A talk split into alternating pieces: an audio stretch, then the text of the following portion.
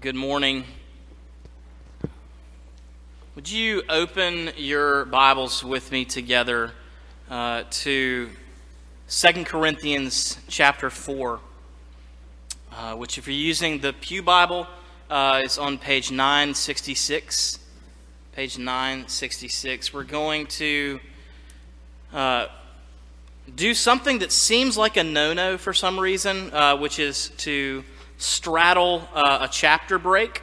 I don't know why that feels like something you're not supposed to do, but we're going to do it. We're going to be rebellious this morning. Should have said, my name is Davis Morgan, and it is a privilege and a treat always to be invited into the pulpit here in our home church. 966. 2 Corinthians chapter 4, beginning in verse 16. Let's read God's word together. So we do not lose heart. Though our outer self is wasting away, our inner self is being renewed day by day. For this light, momentary affliction is preparing for us an eternal weight of glory beyond all comparison, as we look not to the things that are seen, but to the things that are unseen. For the things that are seen are transient, but the things that are unseen are eternal. For we know that if the tent that is our earthly home is destroyed, we have a building from God, a house not made with hands, eternal in the heavens.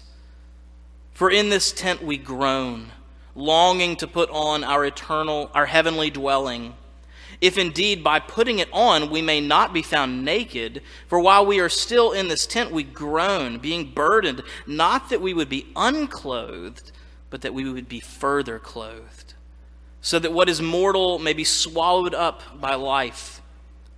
He who has prepared us for this very thing is God, who has given us the Spirit as a guarantee. So we are always of good courage.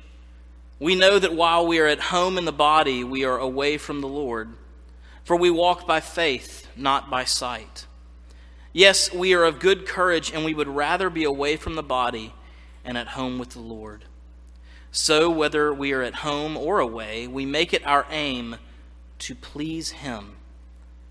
For we must all appear before the judgment seat of Christ, so that each one may receive what is due for what he has done in the body, whether good or evil. Amen. The grass withers, flowers fade, the word of God stands forever. Let's pray together.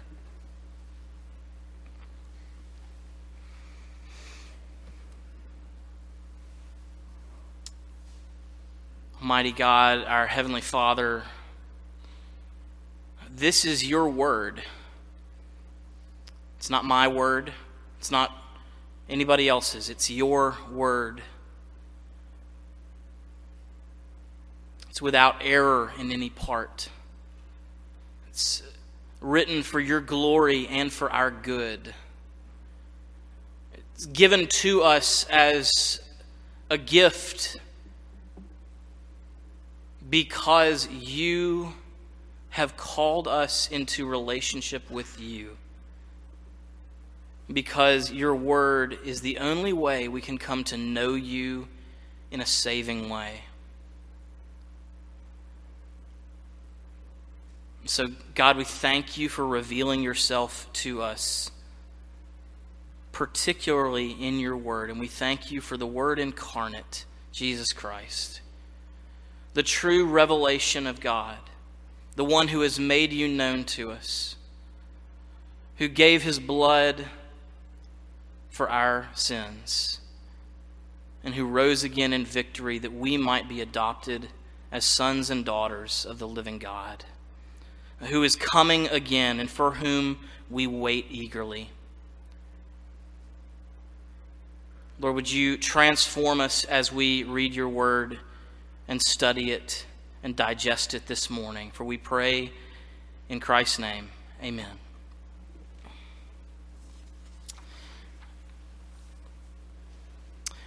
Friends, I don't know if Harry Potter is your thing, I'm sorry. I'm a millennial. I can't help it. But in the classic third book of the Harry Potter series, again, hang with me if this isn't your thing, Harry famously learns the magical spell called the Patronus charm. Harry's a wizard, by the way, if that needed explaining. The Patronus charm in this universe, this wizarding world, has one function: to ward off the Dementors. Dementors are dark, magical creatures that feed on hope and happiness, that prey on every happy memory, that drain their victims of every shred of joy. Professor Dumbledore in the story says they glory in decay and despair. They drain peace, hope, and happiness out of the air around them. Get too near a Dementor, and every good feeling, every happy memory will be sucked out of you. And that's what the Patronus charm is there to ward off. But the way it works is that it's fueled by a happy memory. You have to have an incredibly powerful, happy memory, something that's incredibly strong to focus on in order to produce the Patronus charm. And a big part of that story, you may know, is Harry searching and searching for a memory that is strong enough and powerful enough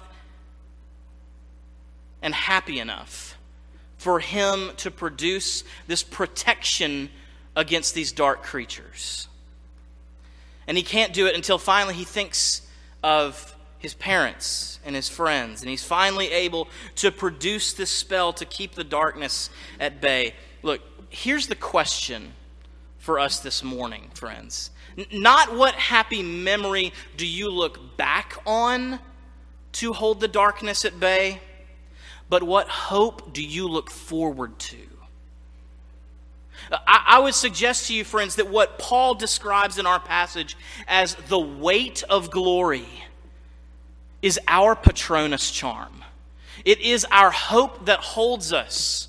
It is the glory that grounds us, that enables us to not be swallowed up by darkness. In other words, to not lose heart. Look at the opening verse, verse 16 of our passage. Therefore, we do not lose heart.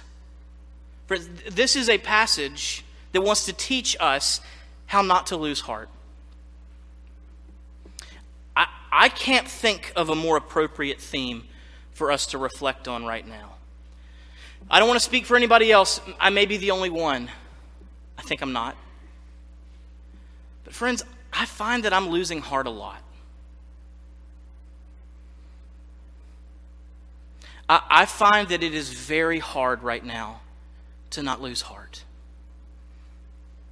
to not sink in the quicksand of all the sadness, all the pressure, all the strife, all the estrangement and the darkness pressing in. We just prayed over a litany of things. People with poor health, cancer, dementia,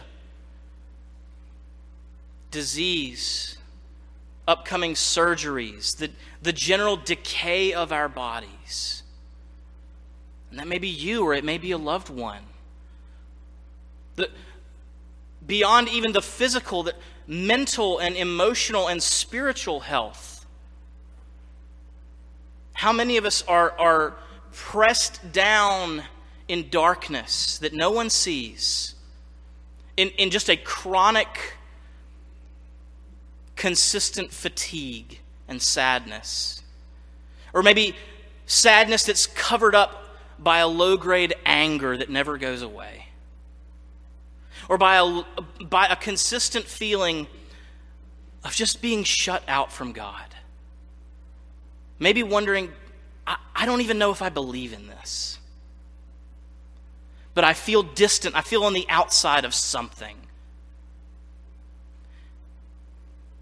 Am I the only one? Friends, this is a passage that wants to help us to not lose heart. In the midst of all the things, the broken relationships, the broken bodies, broken culture, broken society, the brokenness inside my own chest. And what this passage is saying, friends, is that this weight of glory is a hope powerful enough to stand against everything that could come your way. I mean, we could even ask, is it possible to not lose heart? Paul seems to say that it is. Is it possible that we could have a hope that could stand up in the face of all of these things? Look, I hope this isn't too on the nose. Friends, we're just a couple of weeks away from a horrific submarine tragedy that was all over the news. And I'm not beating anybody up, friends. But we made jokes about it. We made jokes about it while it was unfolding. Do you know why? Because we don't know how to not lose heart. We're using nervous humor the same way we would use alcohol or drugs or anger or pornography. We're using it to numb that feeling of being cast out and losing heart, being swallowed up by the Dementors. So is there such a thing as a Patronus charm that not only gives us hope of a better future, but even might give us hope of a transformed present? Paul says that's what this weight of glory is. It's our hope. It's our Patronus. It's the thing that keeps us from being swallowed up. It's the thing that buoys us up in the darkness and not only gives us hope for the future, but in the here and now, as you wait, transforms the way you wait. And what this glory actually does, that Jesus has won in his cross and in his resurrection, what it does is it transforms your inhabiting of the present into an act of devotion.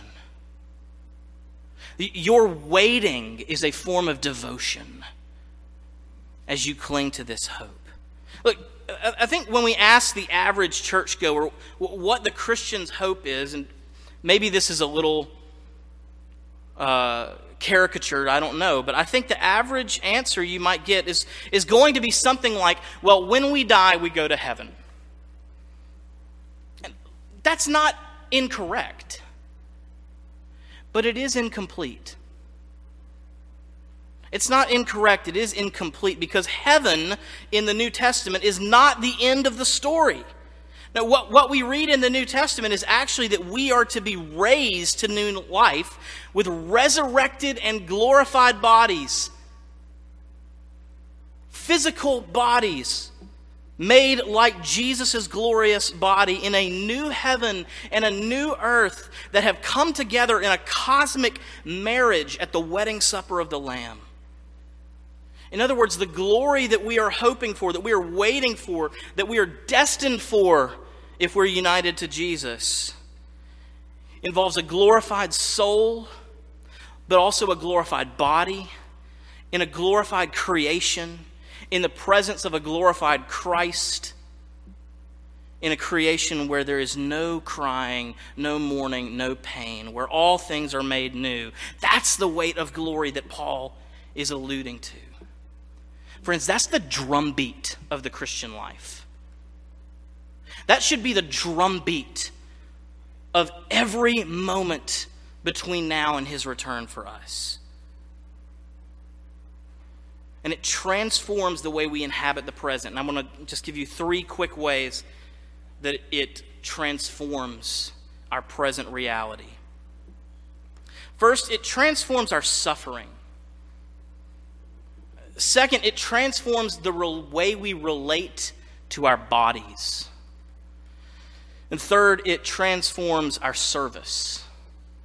Suffering, bodies, service. Sorry, there's no alliteration. I couldn't make it work. First, this glorious hope, this weight of glory, transforms the way we relate to our suffering. Now, one of the things that jumps out of this passage at us is Paul calling our afflictions light and momentary in verse 17. Excuse me, no you didn't, Paul. Right? We don't like that, do we? We don't, I mean, if you want to lose a friend real quick, diminish their pain. I mean, you think about what you're going through. I can guarantee you, you can think of at least one friend right now who you do not want to complain to about what is hurting you, because they're going to jump all over, oh, that's nothing. Right? Listen to this story. Oh, you're having a hard time? Oh, I'm having a worse time. That's a great way to ruin a friendship, isn't it? Is that what Paul's doing? Is he just doing sort of a pain one-upmanship? You know, it's almost like that scene in Jaws, when, you know, the shark researcher and the old fisherman, they're comparing their scars from shark bites. And then there's the police chief, who the only scar he's got, and he's embarrassed, the only scar he has is the little scar where he had his appendix out. Not that getting your appendix out is a small deal. Is that what Paul's doing? Is he just topping us? Is he saying, oh, your pain's nothing? No, Paul's not doing that, and we shouldn't do it either. What he is doing, friends, is he's drawing our attention to how this weight of glory transforms our present suffering. That it frees us, actually, to name those afflictions. It actually calls us to a sacred honesty. Look, because of Jesus, you don't have to white-knuckle your way through life to be a good Christian. Right, if the Psalms and the prophets teach us one thing, it's actually that naming our afflictions before God is a mark of mature faith. And hiding them and pretending like they're not there is not. In other words, you know that song from the Lego movie, everything is awesome? You don't have to do that. Right? The gospel frees us actually to name the hurts.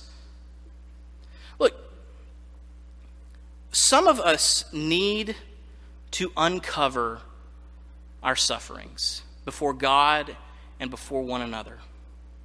Some of us need to grow in a holy honesty, a holy directness, instead of just spraying hairspray on it and moving on. But this glory doesn't just enable us to be honest about it, it also gives it perspective. It promises us that these afflictions, whether it's body, mind, spirit, relationships, society, they don't get the last word. Unemployment doesn't get the last word, Jesus does. Cancer doesn't get the last word, Jesus does. Racism and oppression and sexism don't get the last word, Jesus does.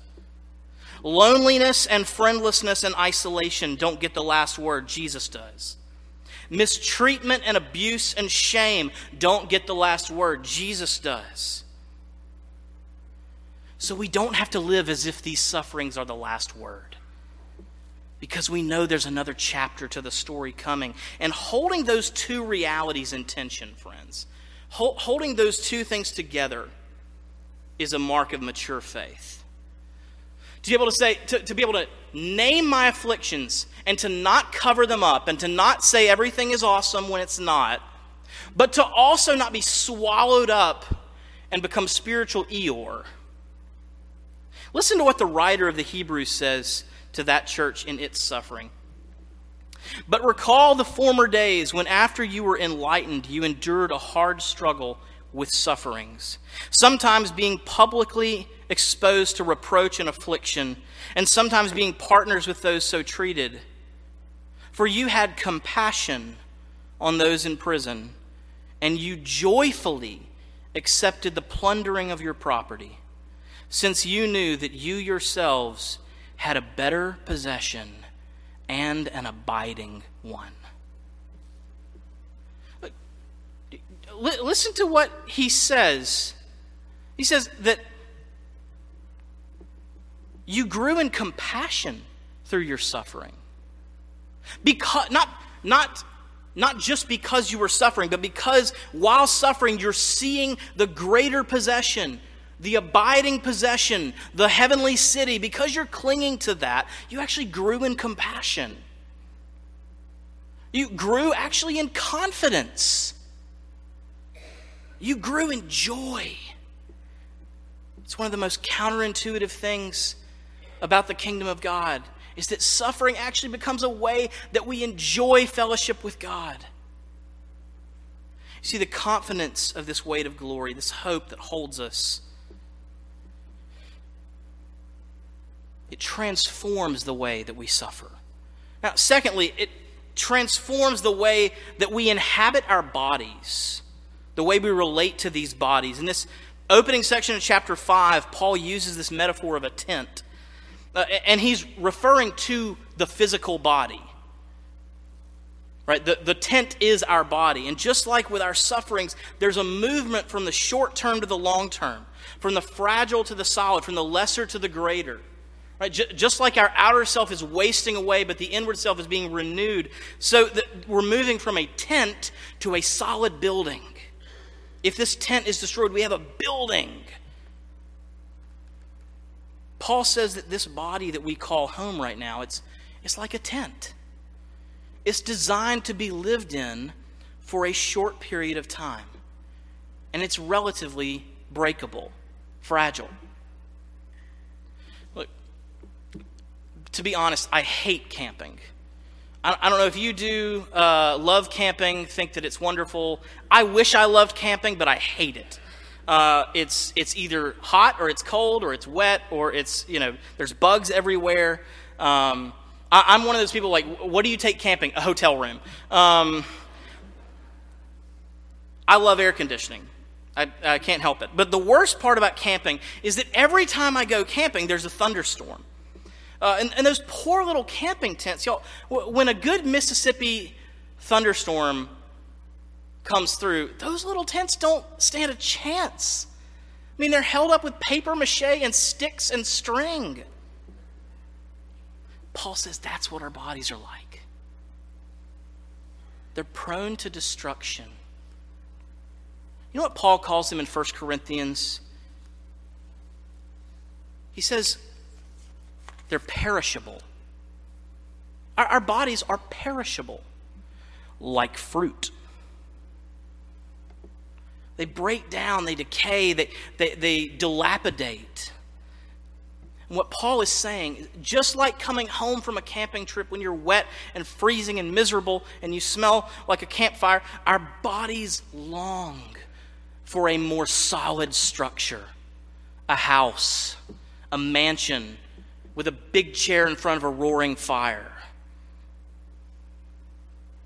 Look, and Paul's actually doing more than that. He's taking up the movement of God's presence with his people, Israel.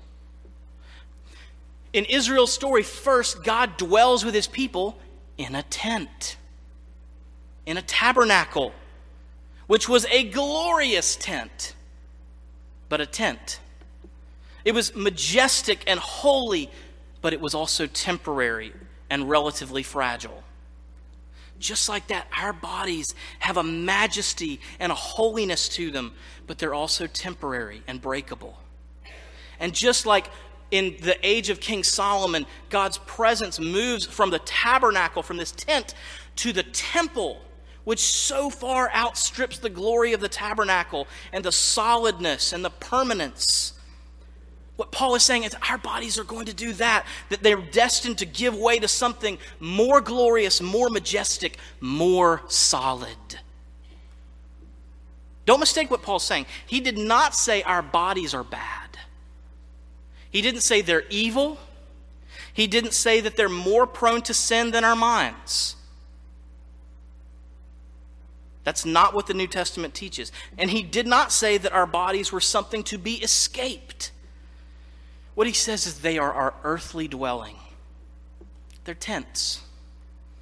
Look at verses 3 and 4. Paul says the goal is actually not to escape the body. It's not to be what he calls found naked or to be unclothed. It's to be further clothed. The inner self that's being renewed day by day, the house that's being prepared, that we're being prepared for, is this heavenly body in which we will be further clothed. Right? The goal is not for us to escape bodily existence, but to inhabit a glorious body made like the glorious body of Jesus. Bodies that somehow, like Jesus's, have both continuity and discontinuity with our earthly bodies. Right? Jesus's glorified body in the Gospels, he still eats. He has glorified taste buds. But he also walks through walls. Now, what are the details going to look like for that? I don't know. Those are secret things. God doesn't tell us that. But the point is, we're moving from tabernacle to temple, earthly body to heavenly body.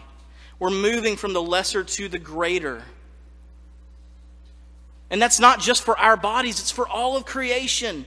Look, the picture at the end of Scripture is not of us drifting aimlessly on a cloud with a harp. It's not us becoming some sort of wispy ghost in an eternal, drum circle. It's us in a city with bodies in a new creation. It's you feasting and dancing in the new heavens and the new earth at the greatest wedding party that's ever been. That's what we're waiting on. To quote a famous theologian, the Christian hope is not life after death. It's actually life after death. That's this weight of glory that transforms the way we inhabit these bodies. That's what we're waiting on, and it puts our bodies in perspective. Because on the one hand, you see, our bodies are sacred gifts from God, to be cared for and valued, not to be despised, not to be talked down to in the mirror, not for you to be ashamed of, not for you to hurt. All of Scripture is covered in God's affirmation of His physical creation, specifically human bodies. Jesus came in a human body that ate and slept and got tired. But on the other hand, we don't have to worship these bodies, which means you don't have to experience every physical pleasure possible in order to be a complete human. That's not your ultimate purpose. We don't have to fear the decay of these bodies because the tent is going to give way to the mansion. Perspective. You don't have to be ashamed of this body, but you don't have to idolize it because of this weight of glory. That's what we're waiting for. And actually, it's not all waiting, is it? The fascinating thing is that it's not all waiting. Verse 5, Paul says that the Holy Spirit himself, who God has given us if we are united to Jesus by faith, the Holy Spirit is himself the guarantee of this promise of glory. He is the guarantee of the coming new creation. There's at least three places in the New Testament where Paul uses that language of the Holy Spirit as a guarantee, literally as earnest. Any of you who've bought a house recently, you know what earnest money is, right? It's a part of the full purchase price that I'm going to give you now. Why? So that you know I mean business. Any of you who've gotten married recently, what do you think an engagement ring is? I'm going to give you myself. I'm going to give you everything about me. And I'm going to give you this as a promise, as a pledge to tell you, I mean to keep my promise.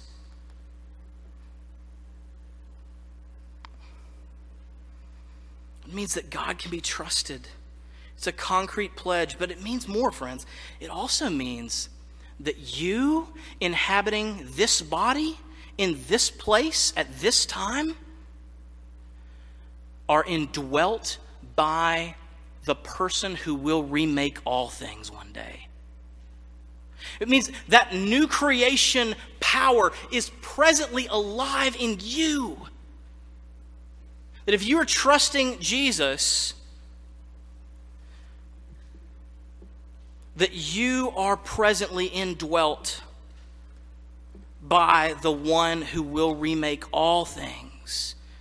which means, verse 9, whether we are at home or away, we make it our aim to please him. So that's the last horizon of change in this passage, this weight of glory that transforms the way we relate to our bodies and to our suffering, also transforms the way we relate to our service. You see, to know that this glorious future, through the indwelling of the Spirit, through your life, is actually breaking into the present. That it's not only not yet, it's also already. It means that as you wait for this coming glory, you're not just running out the clock. God has not called you to the place you're at to run out the clock. This glorious future is breaking into the present through God's people. The God of the universe who intends to both redeem and inhabit his people and his creation has put you on this planet, in this city, and in this church family to do good so that we might please him. Which means there's no sphere of our lives that this waiting hope does not touch. So where are the places where perhaps the Holy Spirit is driving you, leading you, calling you to bring this glorious hope to bear in the here and now? Maybe a friendship, a neighbor, a broken family relationship, maybe a broken system in society that you feel called to be part of the restoration of, maybe an injustice that you feel called by Jesus to put to rights or to be part of putting to rights. This service, this seeking to please God, is part of his mission on earth. And it seems counterintuitive, but this daily dying to self that Jesus calls you to is actually how you partake in the divine joy. It seems counterintuitive. There's probably never been a society so bent on personal happiness and freedom from discomfort as ours. But let's ask, how's that working? Right? How's hedonism going for you? Is it making us happier? No. And if we ask Jesus, how do we find happiness? You know, he says, take my yoke. Take my yoke upon you. Jesus, how do I get free of discomfort? How do I be joyful? Seek first my kingdom. I think if we as individuals and as a church family, if we were to take seriously Jesus' instruction, we'd find that in aiming to please God, we find our own happiness thrown in. That in pleasing him, we partake in his pleasure. This idea of pleasing God, which Paul drives home in verse 10 with this reminder of a divine evaluation that's coming. We must all appear before the judgment seat of Christ. C.S. Lewis calls this in his address on this passage, the promise of glory that through the work of Christ, we actually shall please God. Through Christ. That the praise which is due to Jesus, with you I am well pleased. The praise of the master to the faithful servant, well done, good and faithful servant.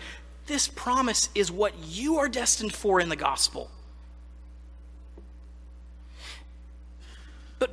But my service is so feeble, it's so broken, it's so skewed because of all the junk I bring into it.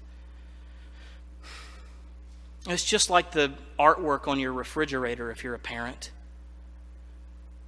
Right? That picture that child draws. It says, look, I drew a picture of you, for you. Look, and it may look like a mutant mailbox with 8 legs, but I bet you it's worth more than the Mona Lisa to you. We are his workmanship created in Christ Jesus to do good works which he has prepared in advance for us. Now look, I know in Presbyterian Reformed circles, we're very cautious about good works. We're very cautious about that language. I get that.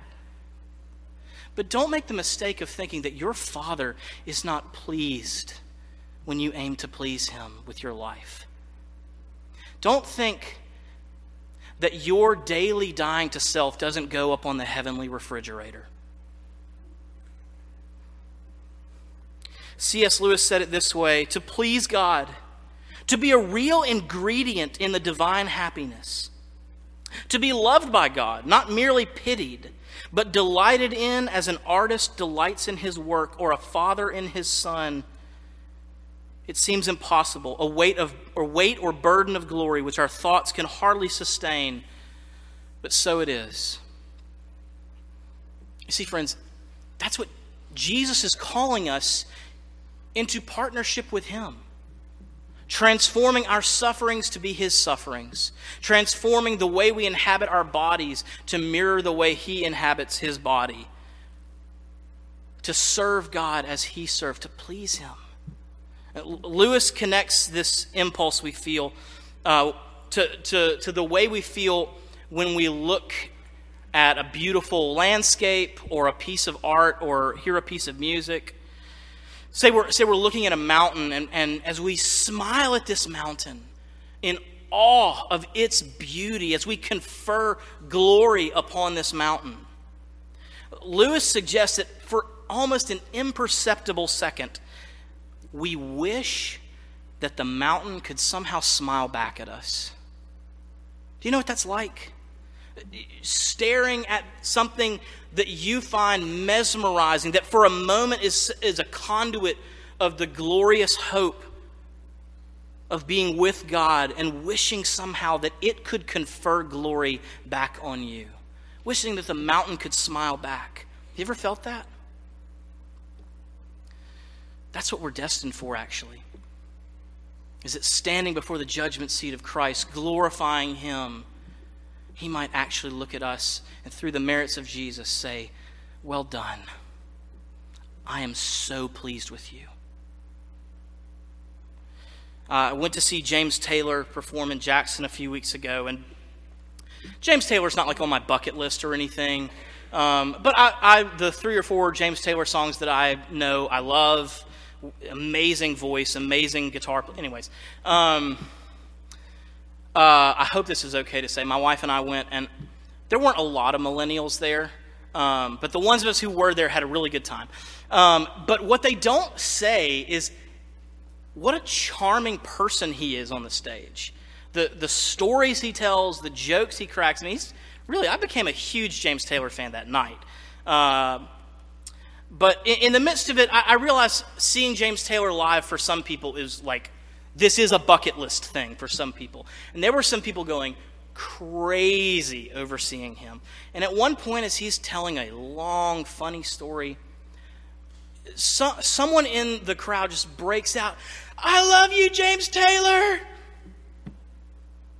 Like, this is cheesy. But he stopped everything. And I swear, I think he blushed. Maybe even choked up, but he said, "I love you too." See, that's what the weight of glory is, friends. It's a cheesy analogy. It's what the Westminster divines have taught us. What's the chief end of man? What's the purpose of life? To glorify God and enjoy him forever. And what we actually find is that in glorifying him, in seeking his face, he returns the gift. To glorify him is to enjoy and be enjoyed by him. That's the weight of glory that transforms not only our future, transforms our present. Let's pray together, friends. Father God, as we conclude our worship in the next moments and as we go out into the world, I pray that through what we've read and studied, that you would draw us more than ever close to yourself, and that you would send us out in the world aiming to please you. Would you do that for Christ's sake? Amen.